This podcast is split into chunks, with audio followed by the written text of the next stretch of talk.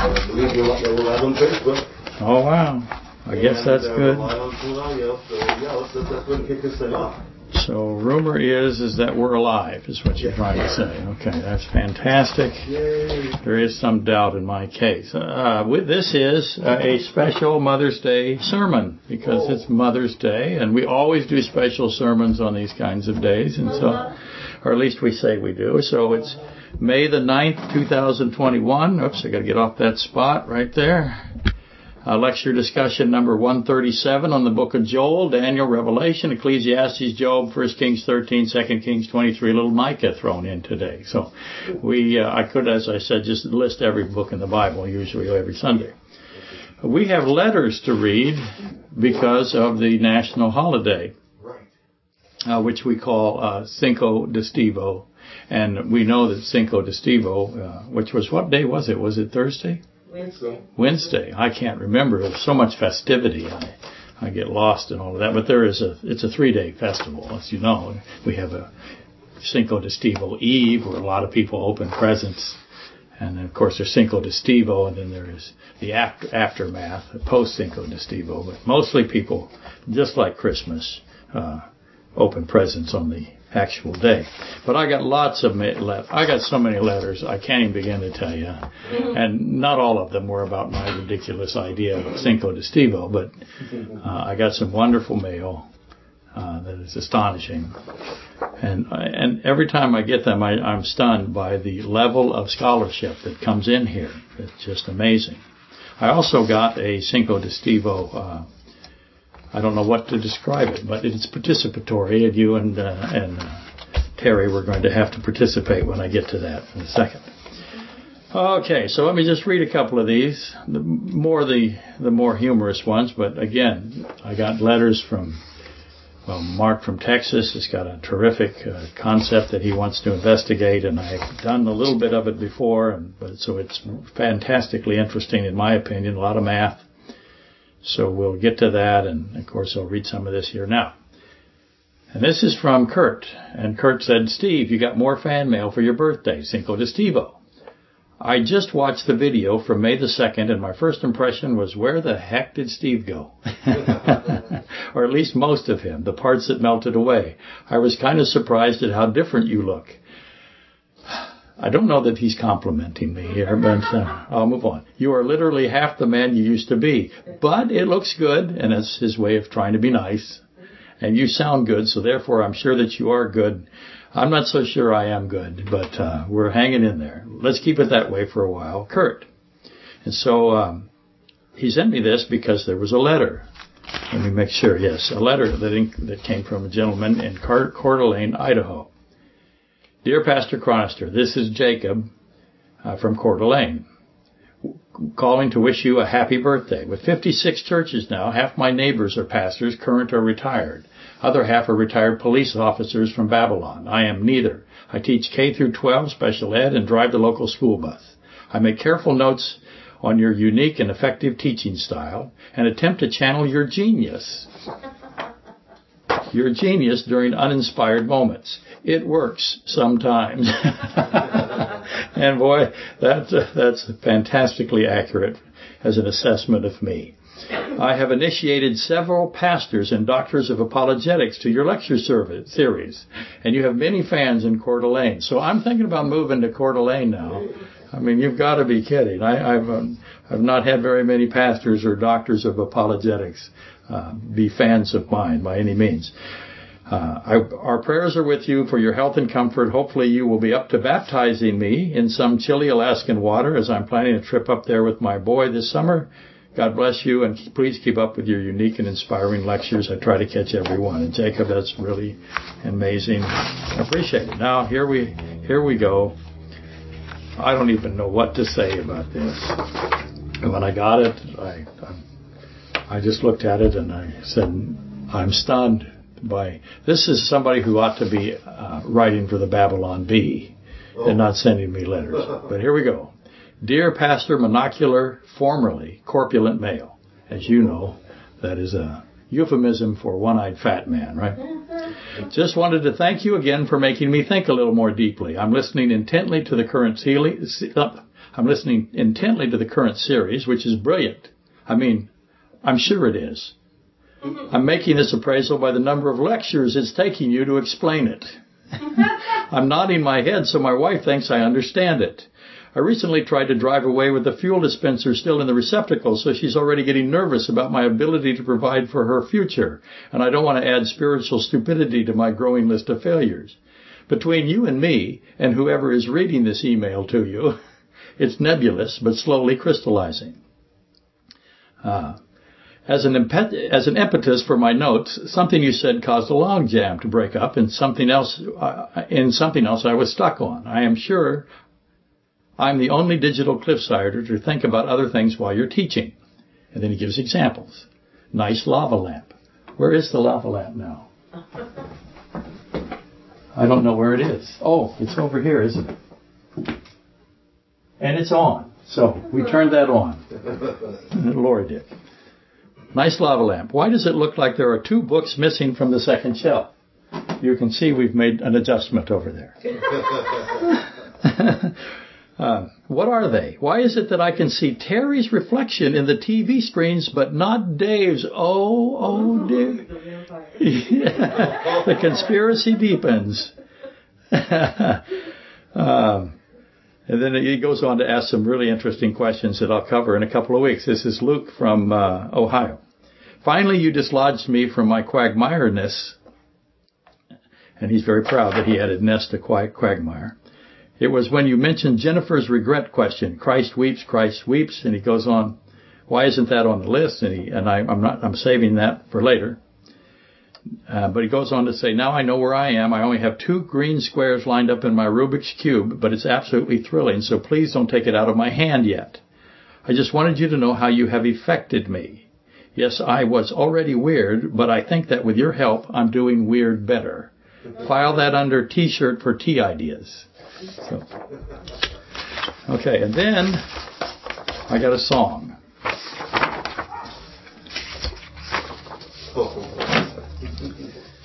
Uh, so here it goes, and you guys have to participate. I will do the rapping part because I'm not a singer, and you will have to sing. It's a Cinco de Stevo carol. Deck the halls with 5 eighths plywood.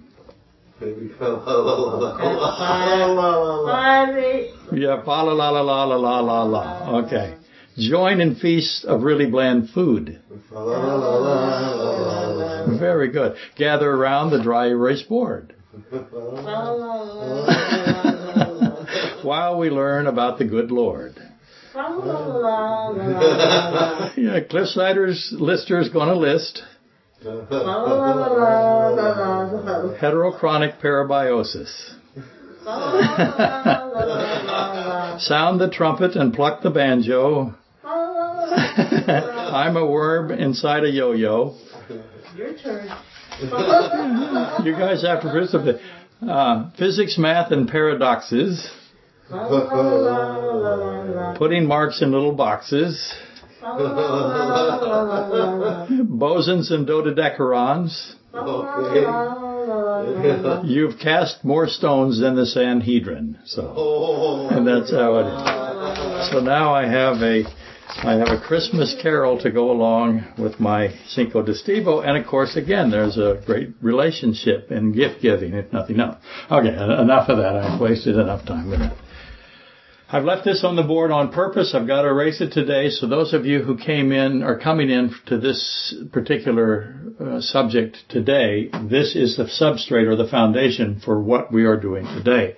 And I left it there so that you could you could see it. Some of you will write it down, and I'll erase it here in a minute. Okay, we by me by we I mean me. Uh, I'm all over the place uh, in this subject. Pretty much a circular nomadic approach to the topic of the fall of the angelic host, which is what this is. And you may remember that was the essence or the nucleus of Valerie from Naples, Florida, question number three. So Valerie, we're still with you here.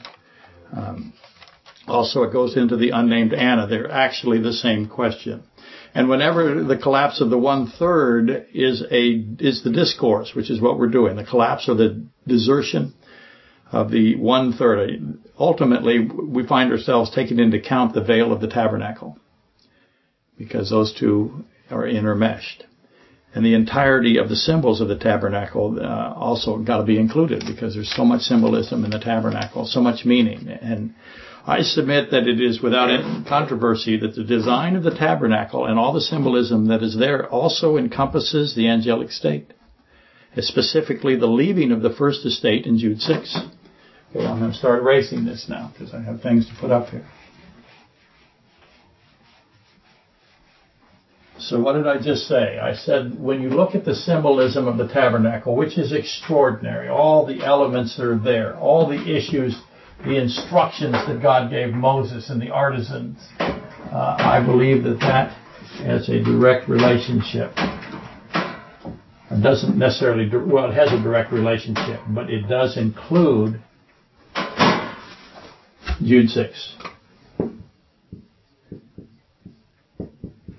So that's what I'm saying.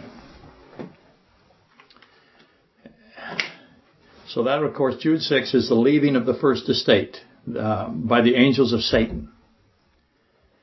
Now, most people would say, what are you talking about? How do you get Jude 6 into the tabernacle? Isn't the veil uh, uh, really going to Genesis 3.24? Uh, that's what they think. And they're not wrong. The veil is going to Genesis 3.24.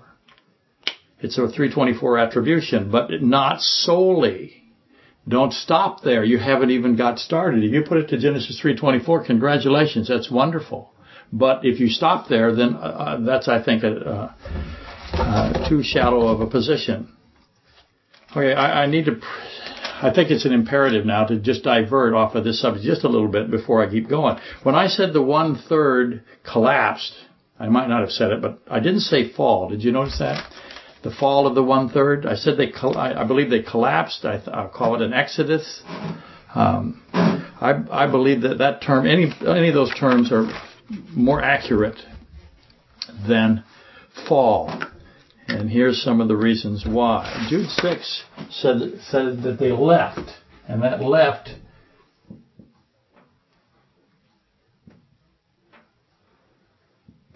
That's the Greek word for left.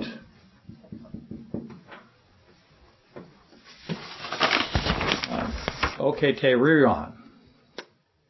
Oi, oiketerion. I'm not very good with my pronunciations of Greek forms. Um, so it says that that's what they say. That's the, again, that's the word that is translated left. And some translations don't say uh, abode is in here. Uh, dwelling, you're going to see those words. Estate, And, and the Greek word here for abode or dwelling, it has two capabilities. The oiketerion. At 2 Corinthians 5, 1 through 4, for example. We can put that on there for you guys who want to look. Okay. Uh, there's an implication not of a dwelling or an abode or an estate, but actually of a body.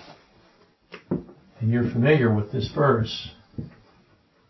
So I'll give it to you. For while we are still in this tent, that's the same word, oiketerion.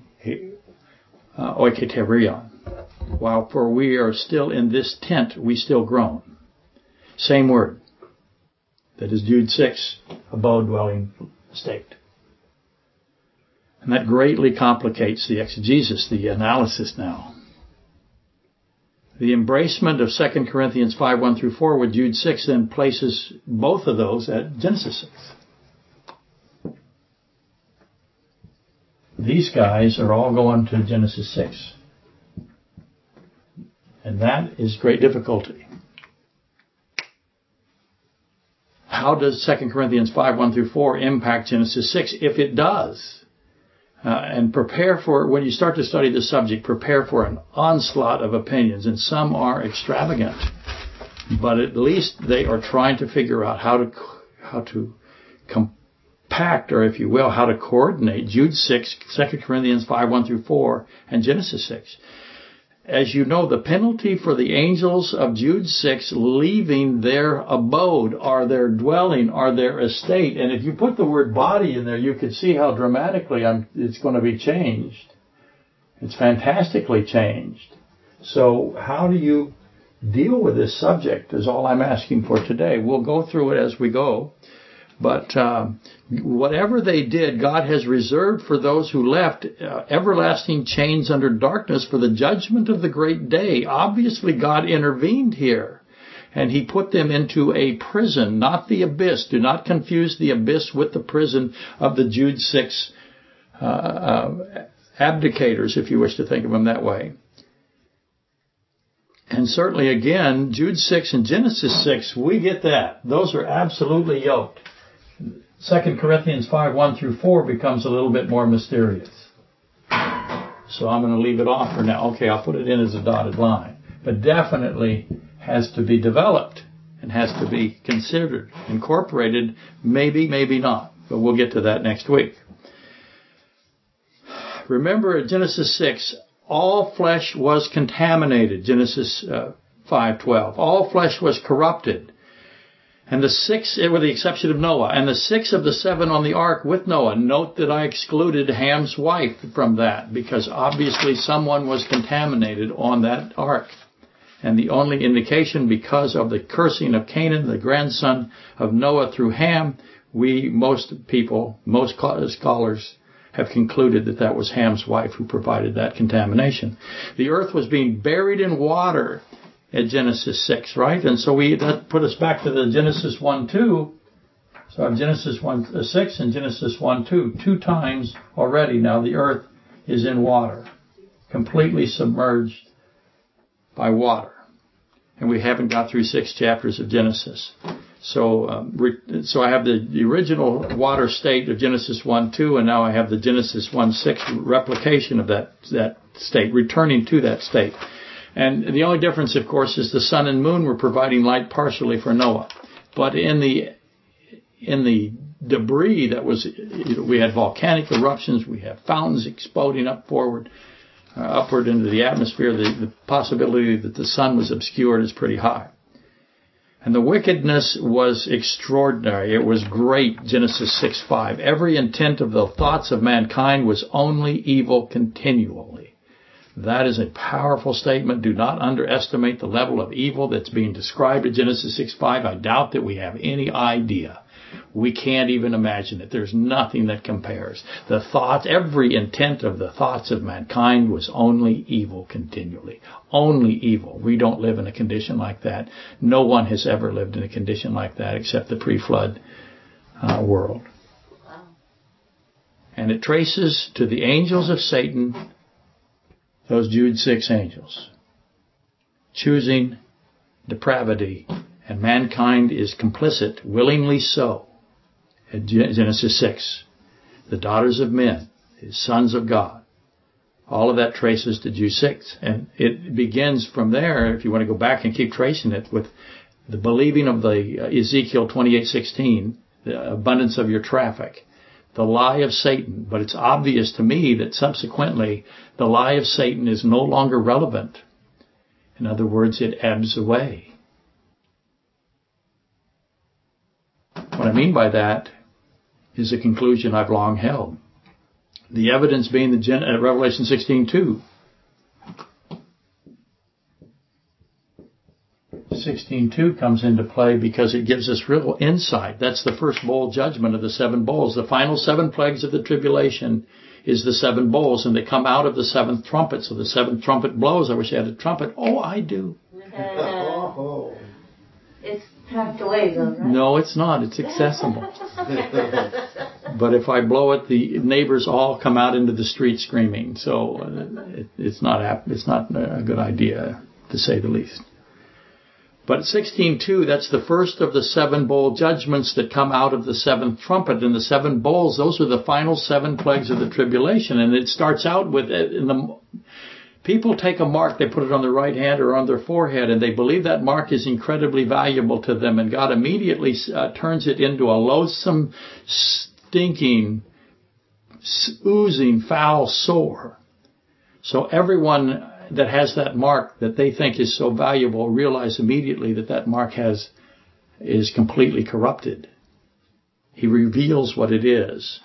Revelation 14:9 through 10 is in concert with Revelation 16:2. Those who have taken that mark that becomes that uh, foul-smelling boil, which takes you to Job, right? The boils of Job. We talked about that recently. Those who take the mark of the beast, the sign of worship, they're going to have that horrifying sore, and they shall drink the wine of the wrath of God, which is poured out full strength. That's what the Bible says. The point being, do you need to go somewhere, Dave? Yes, he does need to go. Got you. You know where it is, right? Okay. Those who take the mark of the beast, the sign of worship, they shall drink the wine of the wrath of God, which is poured out full strength.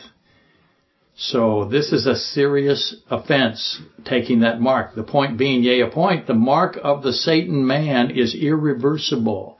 When you have it, and I've said this many times, probably recently, when you have it, when you willingly so take this mark, you will perish. There is no opportunity. Otherwise, their torment ascends forever and ever, the Bible says. Another point, yea, another point. The act is a knowingly intentional. There's no one who inadvertently, innocently accepts the mark of the beast. Everyone who does so, does so because they want it. And they know all the evidence. It's a calculatingly exchange of the truth of God for the lie, Romans 1.25. The truth of God is Christ himself, John 4.6. So they're rejecting Christ. They know they're doing it. They know who He is. They know what He stands for. They know everything about as much as you can know, but they still nonetheless, they, they take the lie of the Antichrist, which is 2 Thessalonians 3.11, 3 through 11, sorry. So the lie and the truth are side by side. They know that's the truth. This is the lie. We choose the lie. And when they do, they are doomed. And they know they are doomed. And that sounds, wow, how can that be? Why would somebody willingly choose doom, destruction? But that's what they do. And it's not a new development, John 15, uh, 18 through 19. They reject, they're fully aware of God's grace and mercy in the person of Christ, and they reject Christ, they despise Christ, they hate Christ, nonetheless. And he says, if the world hates you, you know that it hated me before it hated you. And God himself in the flesh, Jesus God, said those words. Christ knows the world hates him, and he knows why the world will hate him and does hate him. Because how would he know that? Because he understands what happened. Obviously, he's omniscient God. He knows what the motives are in Jude 6. So we see the motives replicated in Genesis 6 and the motives of Jude 6 replicated in Genesis 6 and also in Revelation 14. Christ knows the world hates him, though his intention is to save all who will come. And I have a note here to read Luke 12. So let's do that. Luke 12 will give us some extra reasons so that we can figure out what. What are we trying to figure out today? What's the lecture title? If we had a lecture title, which we don't, but if we ever did, Dave writes them on there, but I never text, uh, I never do it. The title would be The Why of the Veil and what the veil means. So I guess I could put that up there. Why of the veil? And you may think that I'm talking about the veil of the tabernacle, and I am, but we'll get to that in a second. Uh, Luke 12, 51 through 52. Do you suppose that I came to give peace on earth? That's a rhetorical question, and the answer is obviously what? No. This is Jesus Christ, God in the flesh, the second person of the triune Godhead, and he says, Do you suppose that I came to give peace on earth? I tell you, not at all, but rather division. When I see division, where am I in the Bible? I'm at the division of light from darkness, Genesis 1, right? 1, 3 through 4. For, for, for, for from now on, Five in one house will be divided, three against two and two against three. Father will be divided against son and son against father, mother against daughter and daughter against mother, mother-in-law against her daughter-in-law and daughter-in-law against her mother-in-law. That's what Christ says. He didn't come uh, to give peace on earth. He came to divide. Divide who from who? Why do I have all of this division? What decision is being made? I've developed it for you. Make the inference. All of you, all of you that, uh, come on, get some water. All about to say, the Jude six angels, they like hating the God of creation. They want to hate Christ. That's how they think. There's great, uh, they, they hate him and they also loathe mankind. So if you ever think you're going to be on the side of the angels that left in Jude 6, or the Antichrist for that matter, you will never be on their side. If you're somebody that is going to reject Christ, I'm speaking to the vast internet audience of four or five people. If you're one of those who think I can I can hate Christ and I'll be in good company, you will not. No. The angels despise you. They hate you and they hate him. They loathe mankind. The obvious reasons is because of Ezekiel 28 and Genesis 3. The fact that Satan and the angels that were in power in Genesis and Ezekiel 28 lost their control of, of the mineral Eden, but that's another long story. There's great irony that associates with this, as I presented in the past, wishing for the murder of the only one who can save you from death. Uh-huh.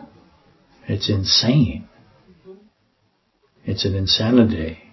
It's rather an unproductive, counterintuitive plan. Romans 128 says the haters of God, Romans 129, have a debased mind. Uh, what does he mean? A corrupted, profane, vile, repro- reprobate mind. And all of those, so all of these decisions that they're making are, are consistent with the plan. In other words, I have a mind like this, then I'm going to have a plan that reflects it. And that's exactly what's happening. They hate Christ who can save them. They hate mankind who has replaced them in their view. And that, of course, is not the case. There is a dual track. That's what I'm trying to do today. The why of the veil is just like there is an Israel church. Two paths. There are two paths, humanity and angelic. And we have a tendency to say the angelic is of not no significance at all. In fact, it is they are for us. Well, no, that's not true. They have their own individual will. And um, and all of that, of course, applies to Jude 6, the Jude 6 angels, who know the lake of fire awaits them, Matthew 25, 41. They don't care. They have their tract. I have two tracks of angels, just like I have two tracks of Israel in the church, and I have two tracks of saved and unsaved goats and sheep. All of this duality, if you wish to think of it that way. So the Jude 6 angels, they know the lake of fire awaits them, Matthew 25, 41. That was on the board last week. Can't put it on enough because it's very important to know that verse whenever you're talking about the why of things. They don't care. The angels uh, that fell in Jude 6, they don't care. They exchanged the, sh- uh, the short time that they're having for an eternity of torment. And the question again, who thinks like that? Who would make a decision like that? I'm going to take an eternity of torment over a short period. I'm sorry, I'm going to take a short period of time uh, over an, to, to do whatever I want, as evil as I can be. I want this brief time of evil as opposed to eternity. Why do they think like this? Again, Romans 128, 129. Their mind has completely destroyed itself. It's a sickness. Anyway, all of that is the underlayment for the why of the veil, which is the subject. And if you suffered through lecture 136 last week and you were able to limit the periods of drool-induced lethargy, comatose state, some would say, then you might remember some of the veil questions there from that lecture. I always suppose that the answer is that no one remembers. Um, no one remembers the questions, and I presume that we get at least one new visitor every week. Doesn't always happen. They don't, if they come in, they don't stay very long. Hi, oops, sorry, left. Uh, so I do, but I do presume there's one new visitor who might appreciate being informed at the same level as much as I can do it to this uh, to the vast internet regular audience. And so I'm going to repeat uh, the question or the questions for the said visitor, as I said, who's already gone. So no wave goodbye to you. they already left the building, like Elvis. If only we had a building, which we don't. We have a living room. Uh, it exists. Yeah, our building is. Um, in a different state. How's that? Okay, I lost my track. Where am I? Veil. By veil. I do not reference the veil of the tabernacle, except that I do reference the veil, veil of the tabernacle. And we're going to get to that as we go along here. So I'm not doing that veil. I'm doing a different veil, but it's the same veil. Does that make any sense? Good, it doesn't.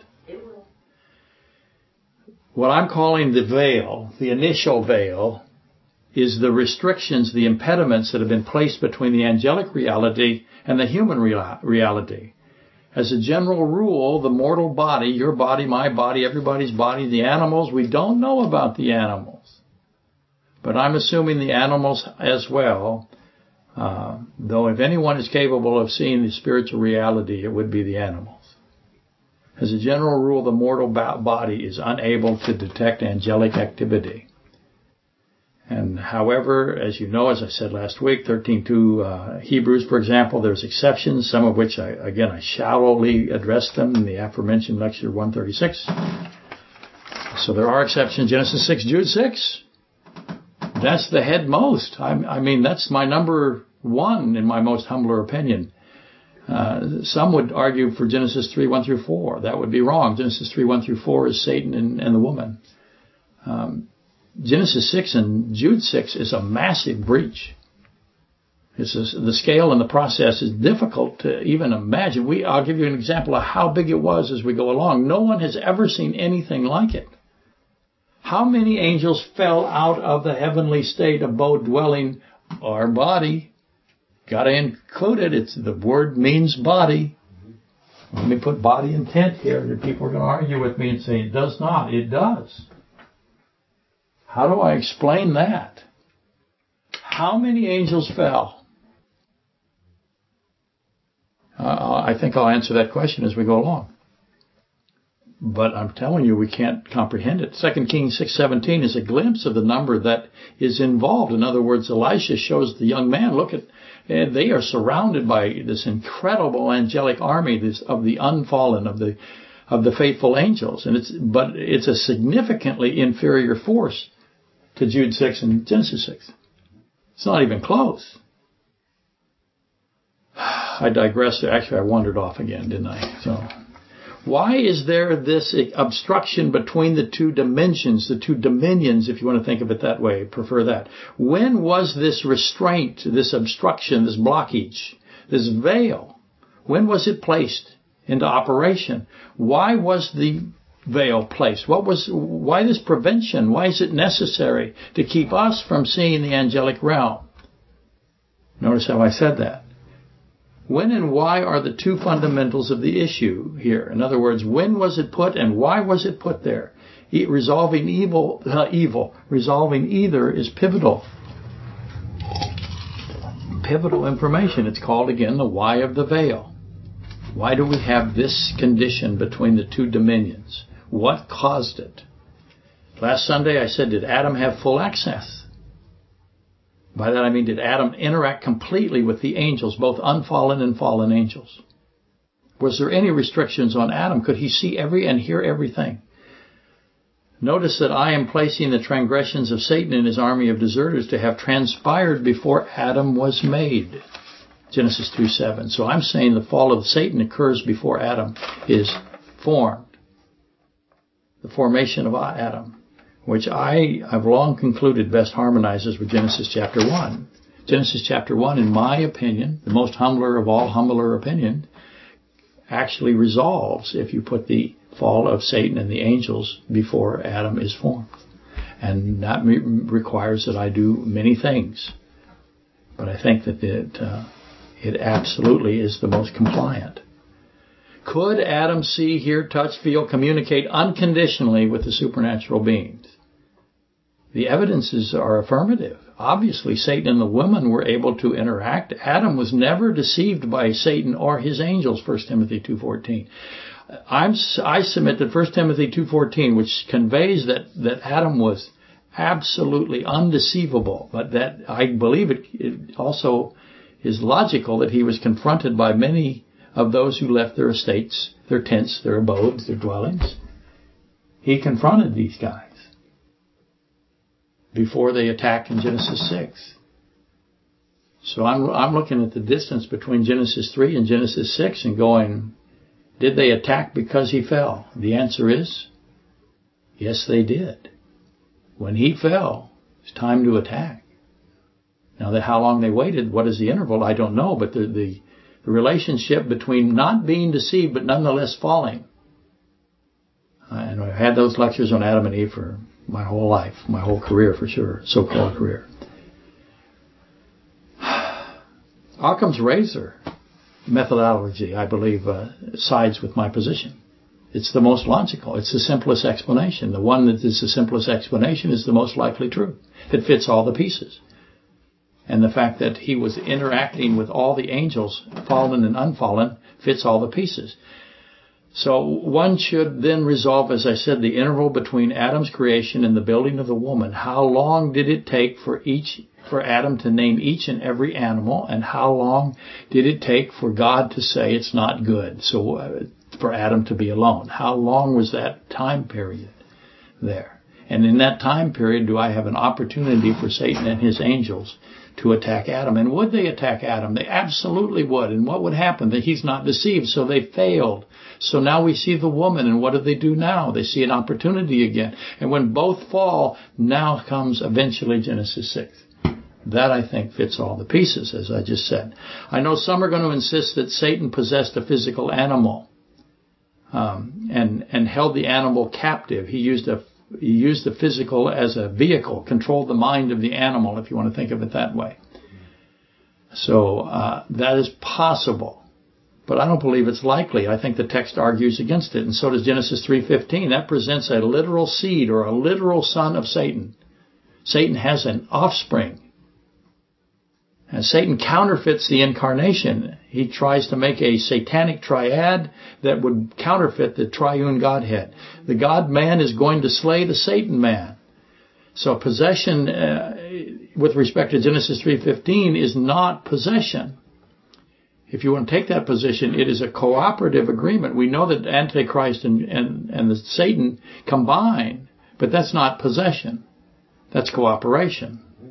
It's a big difference you can make the case all all uh, possession is cooperation, but with respect to how it's actually worded here, uh, I believe otherwise.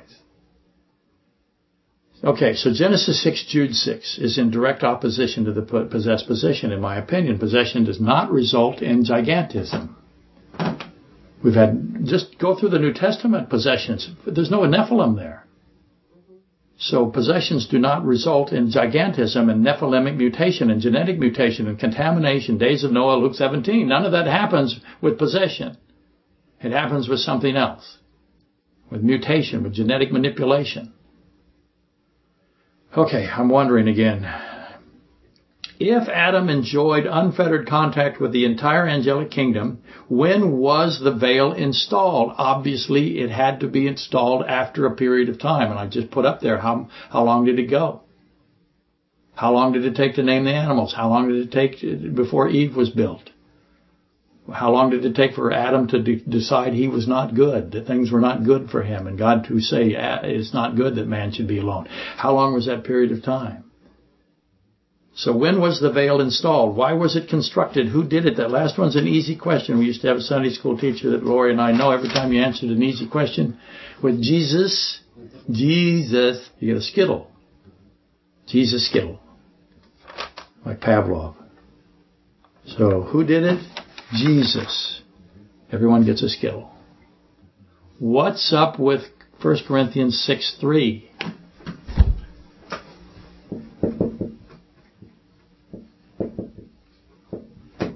What's happening there? How can we sit in judgment of beings that we never see? Because that's what it says, right? Do you not know that we should judge angels? For what? Who's the we? Which angels? Okay, we can answer that question. Which angels do you think we're going to judge? I submit Jude 6. Genesis 6 primarily, overwhelmingly. Um, and, and do you not know that we should judge angels? That's a rhetorical question. It assumes that we are going to judge angels. And how are we going to do that? How can we sit in judgment of beings that we never saw? Where do we get a video? When does it happen? I think our witness is compromised. If we can't see them, how can we say, well, we're not witnesses. We're going to have to believe witnessing. There's some process, legal process, by which we judge these angels. What about Matthew 12, 38 through 42? The men of Nineveh saw the sign of Jonah, the resurrection of Jonah, and they're going to rise up in judgment of who? The Pharisees. But they saw Jonah and they heard Jonah and he resurrected in front of them. He was vomited up and he's dead and he rises up after three days and three nights in the belly of the fish, right? And he's decomposed in corruption as opposed to who? As opposed to Christ who can never go to corruption. Had a wonderful well, hi, Wendy. Wendy uh, uh, noted the other day, she sent me a letter and said uh, the Shroud of Turin is, is um, difficult to assign to Christ. She's absolutely right because of Psalm 16:10. And of course, there's other. Listen, I've studied the the uh, Shroud of Turin. I understand all the different positions. The artistic position that, that the blood droplets don't fit an actual uh, event that was is described by Scripture. The blood placement they did. If you stab somebody, the, the blood in the living blood and living water would do something different. Would the living blood and the living water remain on the veil? Uh, they've tried to say that there's DNA tests, and of course you're talking about something that could be as much as 2,000 or 750 years old. However, they want to say 1,000 years which is pretty common. Uh, XY chromosomes. Is there a Y chromosome?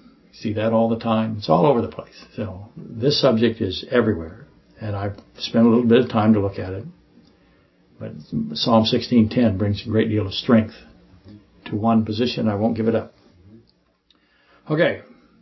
The men of Nineveh saw the sign of Jonah. They saw the resurrection of Jonah. They were, they're going to rise up and judge the Pharisees. So they witnessed something. The religious leaders who rejected Christ that's the Pharisees who represented the nation of Israel. The men of Nineveh will condemn those. Because the men of Nineveh, Nineveh, men of Nineveh, how do you say that? They repented.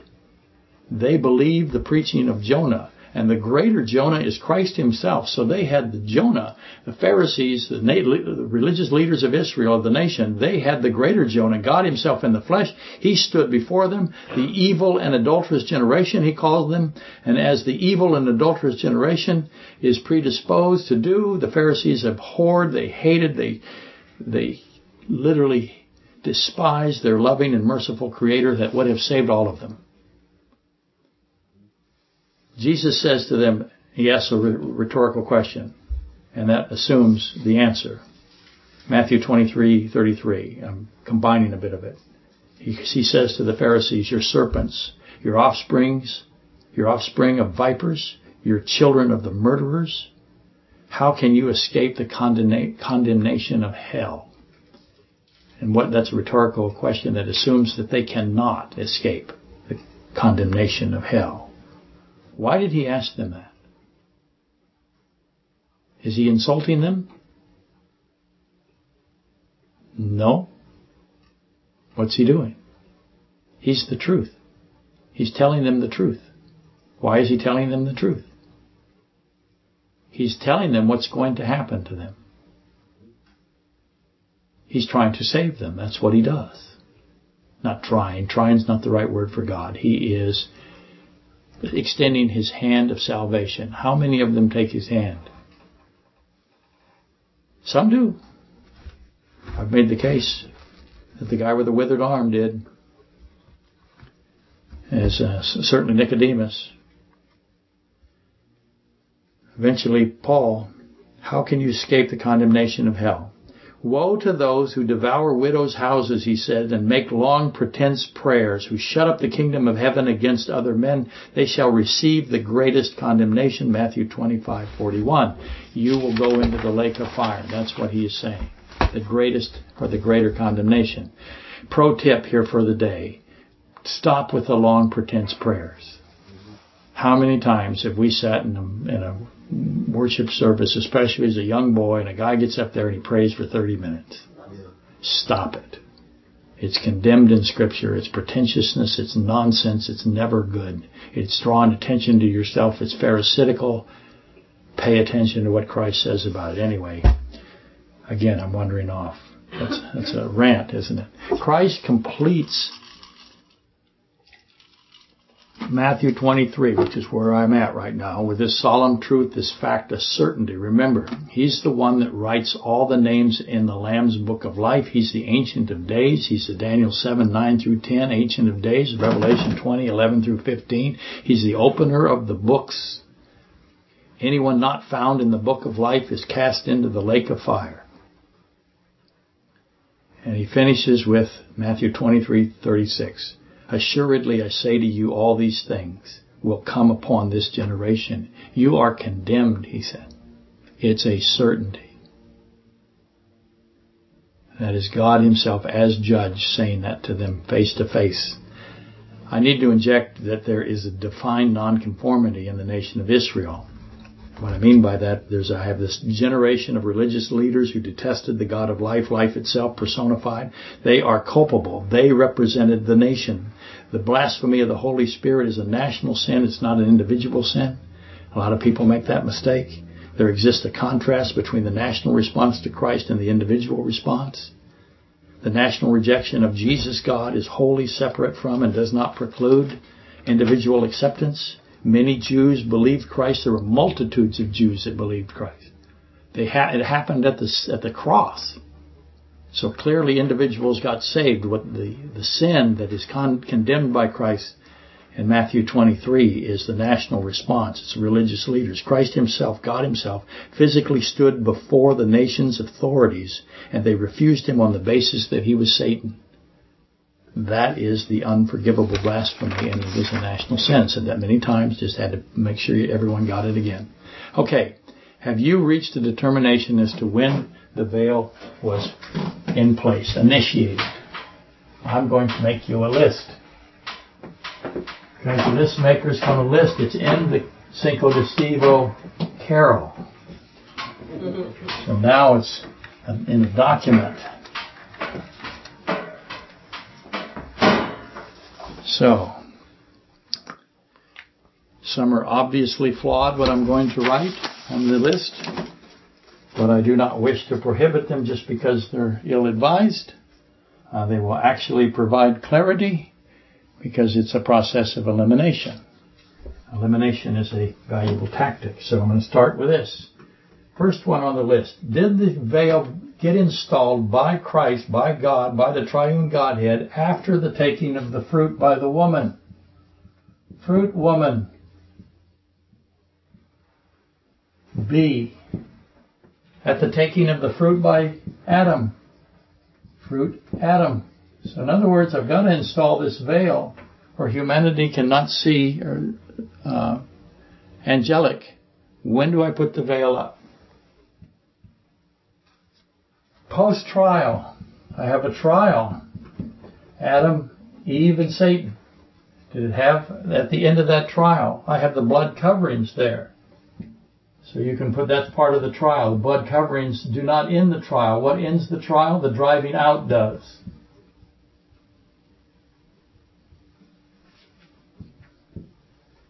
So, so when did the veil get put?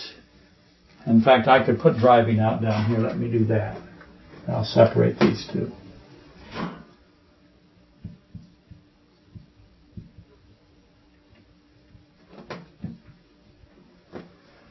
Okay.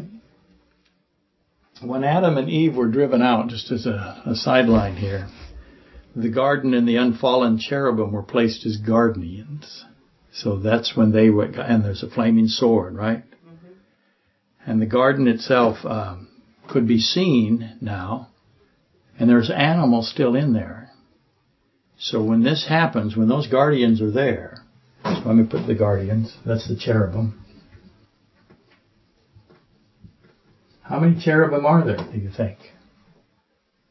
There's one flaming sword and lots of cherubim. How many do you think are there? How long were they there? When did the garden get uh, get out of the condition that it is in in Genesis 3. But the garden could be seen, but it couldn't be accessed, accessed by man or by angel. And there are, there are animals inside there, as I've said before. I want you to compare Bozrah, which is Micah 2, 12 through 13, and Isaiah 63, 1 through 6. Bozrah is where Christ takes the remnant of Israel and he protects them. And the position is, is that there's a canopy, there are wings over them, right? He puts them under his wings, and Satan can't access Israel, he can't get to them. Same thing's true about uh, the Garden of Eden at that place. So make that that combination, if you will. I should point out the Revelation 12, the war in heaven, which blocks Satan and his army from admittance, is also in this vein, a veil. Sorry. Nor was a place found for them in heaven any longer. How did God keep them out? He does. The great dragon was cast out, cast to earth, and his angels with him. Revelation 12, 7 through 9. So a wall of sorts, or some kind of barrier. So I'm looking at a Eden barrier, a Bozrah barrier. I'm just putting them all together. And now I have a heavenly barrier.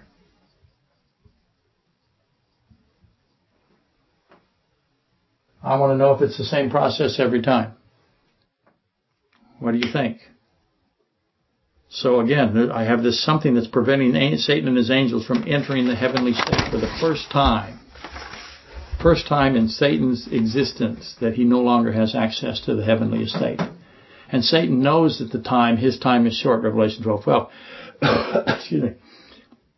This is a mid-tribulational event. The fact that he has knocked out that war in heaven. Very important to know.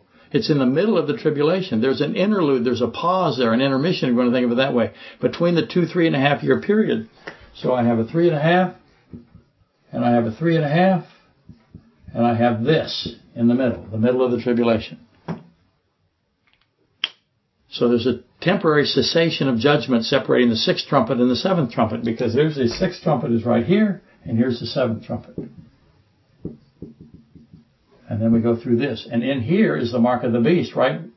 Where you have no opportunity to remove it. You cannot, you cannot retract that decision. Here you've got tremendous signs and, some, and tremendous evidences of who Christ is. Fantastic amount of salvation here. 144,000, two witnesses. I've got all kinds of things happening here. Here, no. There's a demarcation. There's a barrier here now. So I have a, a three and a half year second part barrier as well It goes with these three. So I have four of them. That's all I'm trying to say.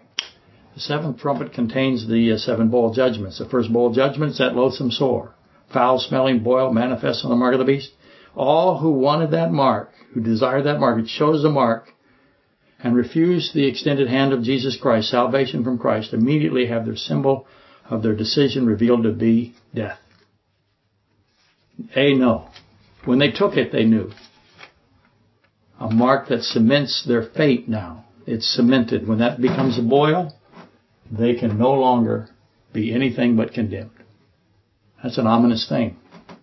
That didn't happen at the Ark of Noah, the, the, the pre, pre-flood world. Or I'm sorry, the yeah, the pre-flood world. Just notice that Satan is banned for today, blocked from heaven, as are his angels. So all uh, those who love the mark and his angels have a relationship.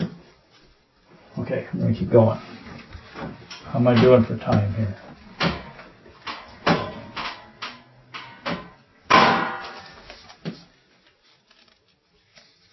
Okay.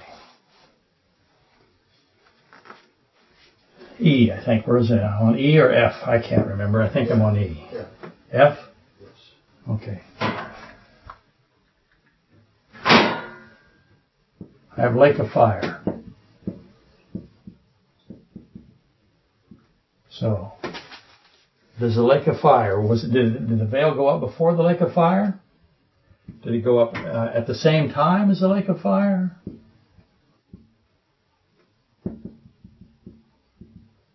Did it go up E, F, G, H?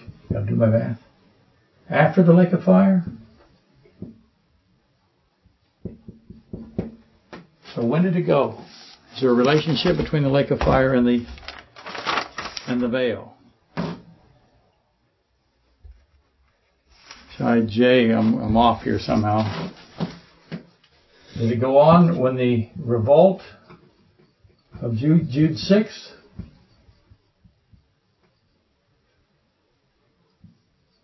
The Noahic flood, flood. I'll go over these in just a second. The imprisonment.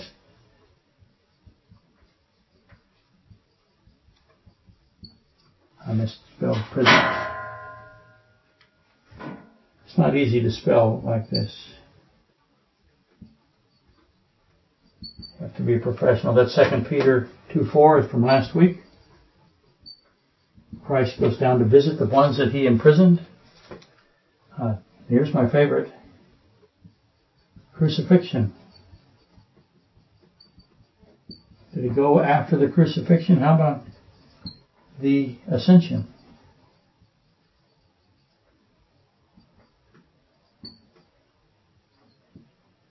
Death of Judas. When did the veil go? And obviously, I am employing uh, overt subtleness with my list. And you might uh, object that overt subtleness is a cancellation. How can you be overt and be subtle simultaneously? That's like quantum annihilation. That's antimatter and matter. That's positrons and electrons. But I have just done it. I have overt subtleness here. So let me repeat because I erased the other part. Uh, before the lake of fire, at the same time the lake of fire, after the lake of fire. No, I already did those. I did that. I lost my place again.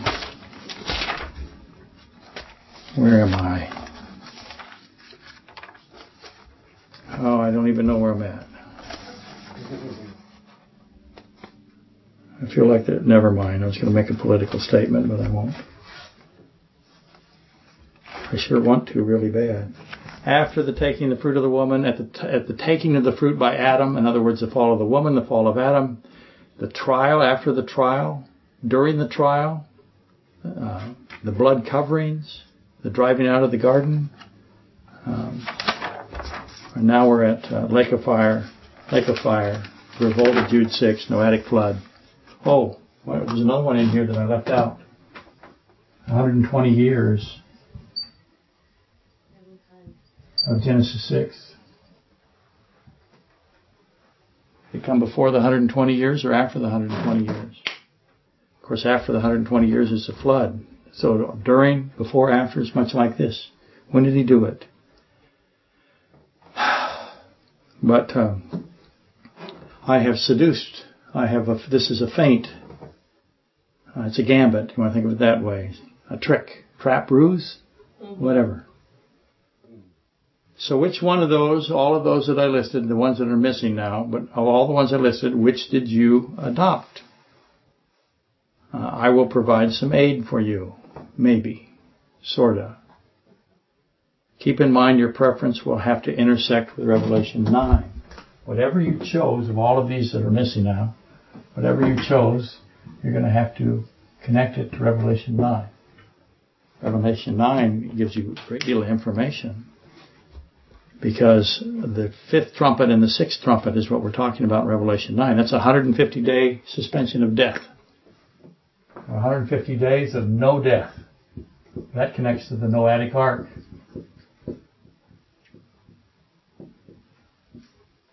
That 150 shows up in two places, 150 days. God does not allow, no one will die for 150 days. Just think about that. There's four angels that are released. Four angels get released. Hundreds of questions right there. There's 200 million angels. Remember I told you that I would connect that to Jude 6? 200 million angels are released at Revelation 9 in the sixth trumpet. So again, how many angels is that? Think about 200 million of them. And again, do not think that they're coming out of the imprisonment, they're coming out of the abyss. So why Obviously, the veil is not in operation at, at, the sixth trumpet or the fifth trumpet at all. There's no veil at all. Why not? Why does he release those angels and those 200 million? What's his reason for doing it? They kill maybe billions of people. It's an all-out war on earth between angels and men. It's unbelievable. Do not confuse the sixth trumpet with the war of the great day. Lots of people do, the 200 million. They think that's the war of the great day. It's the third world war of the tribulation. And many conflate Revelation 9 with the war of the great day. Don't make that mistake. It'll lead to confusion. Okay, that was fun. I am the fun pastor after all, the HDRP, the Answer Me That Dude, and the MFCM. MFCM. I have another title. Aliases, actually. You might think of them as aliases. All to enable my eventual escape. I say all the time, only thing I can ask for is a fast horse, 20 minute head start. Okay, the veil. The tabernacle veil. Exodus 26, 31 through 7. A veil. Can't see the time. Okay, the veil shall be a divider for you between the holy and the most holy, 2633 of Exodus. That we have some understanding of. We are separated from God by sin. We require a high priest to enter for us. The high priest enters with blood. All of that's a portrayal of Christ Jesus. His second office is, is as high priest. He's the mediator. Consider Moses, Deuteronomy 1850, 1815, the prophet that Christ will be like the only one, it is said of, of Moses, he's the only one whom the Lord saw, knew face to face. So Moses got to go through the veil, didn't he? That protects God from us, or protects us from God would be better, huh? Sorry, I said that badly. Deuteronomy 34:10. Moses had to hide his face. He had this shining face of Moses when he held the two tablets. Israel was afraid of him when that happened for good reason. And Moses put a veil on his face, Exodus 34, 29 through 33, 2 Corinthians 3, 13 through 18. There's a veil over the Old Testament, 2 Corinthians 3, 14 says. You can't understand the Old Testament, so I have a veil there. It helps me understand veils. I took veil off the board. There's a veil on the Old Testament. The, the veil on the Old Testament is taken away in Christ, 2 Corinthians uh, 3.14. When one turns to Christ, the veil is taken away. So if you know who Christ is, then you know the Old Testament is all about Him. You search the scriptures, they testify of me, he said. So once you have that key, then the Old Testament veil is gone. Without Christ, the Old Testament uh, cannot be understood. Everyone who tries to tell you, and I listen to these wonderful conservative commentators, they're all over town trying to tell me what the Old Testament is about. And it is Christless, their commentary. They have a perspective without Christ. You cannot know the Old Testament, what the Old Testament is saying or what it means, what it's trying to convey. You cannot know without Christ. He is, the veil is taken away by Christ. Again, 2 Corinthians 3.15. So Christ is the veil, and Christ rends the veil. Christ is the high priest who enters through the veil with his blood, which he also uses to cover the ark, which is also him. Starting to get it? Hope so. It's all him. He is the wooden ark covered, encapsulated with gold, and wood is humanity. It's in, and it's enclosed, it's enveloped in gold, his deity, his godhood.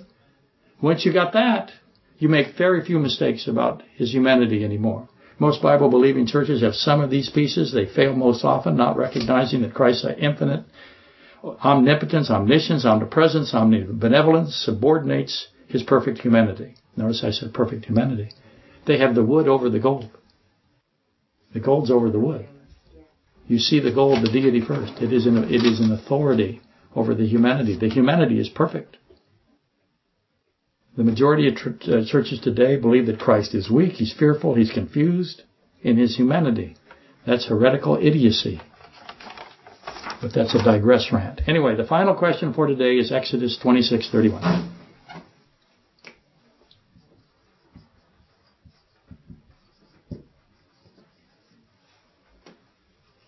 The veil is woven with an artistic design of cherubim. If you've ever seen any renderings of it, the veil is huge. It's a, I won't draw it because I can't. But the veil is very big. It's woven with an artistic design of cherubim. Why? It must have something to do with Genesis 3:24. First mention of cherubim is Genesis 3:24. I'm going to go back there. I can make the case that the first mention is really uh, Ezekiel 28, Ezekiel 1, but actually it's not. So why? The easy answer is Genesis 3:24. They're the guardians of the flaming sword, but that merely just gets you started. Why does God wish to remind us with the veil of the tabernacle about Genesis 3:24? Because He's putting 3:24 to the tabernacle and the veil, and Christ is the veil. He tears the veil. The veil is placed between Him or between us and God, and yet cherubim on it. Why is the, the veil only hiding the spiritual reality? This is Terry's question. Hi, Terry. Why is the veil only hiding the spiritual reality? In other words, why can the watchers, 1 Peter 1.12, Daniel 4.13, 4.17, 4.23, why can the watchers see us, but we cannot see them? Why are they hidden, hidden from us? Because they are. It's a one-way veil. They get to see us. We can't see them. They're the watchers. We don't get to watch. We're on display, but at the same time, they seem to also be on display at some point. We judge them. What is he doing? Why is he doing it? What is the point? Yay, a point.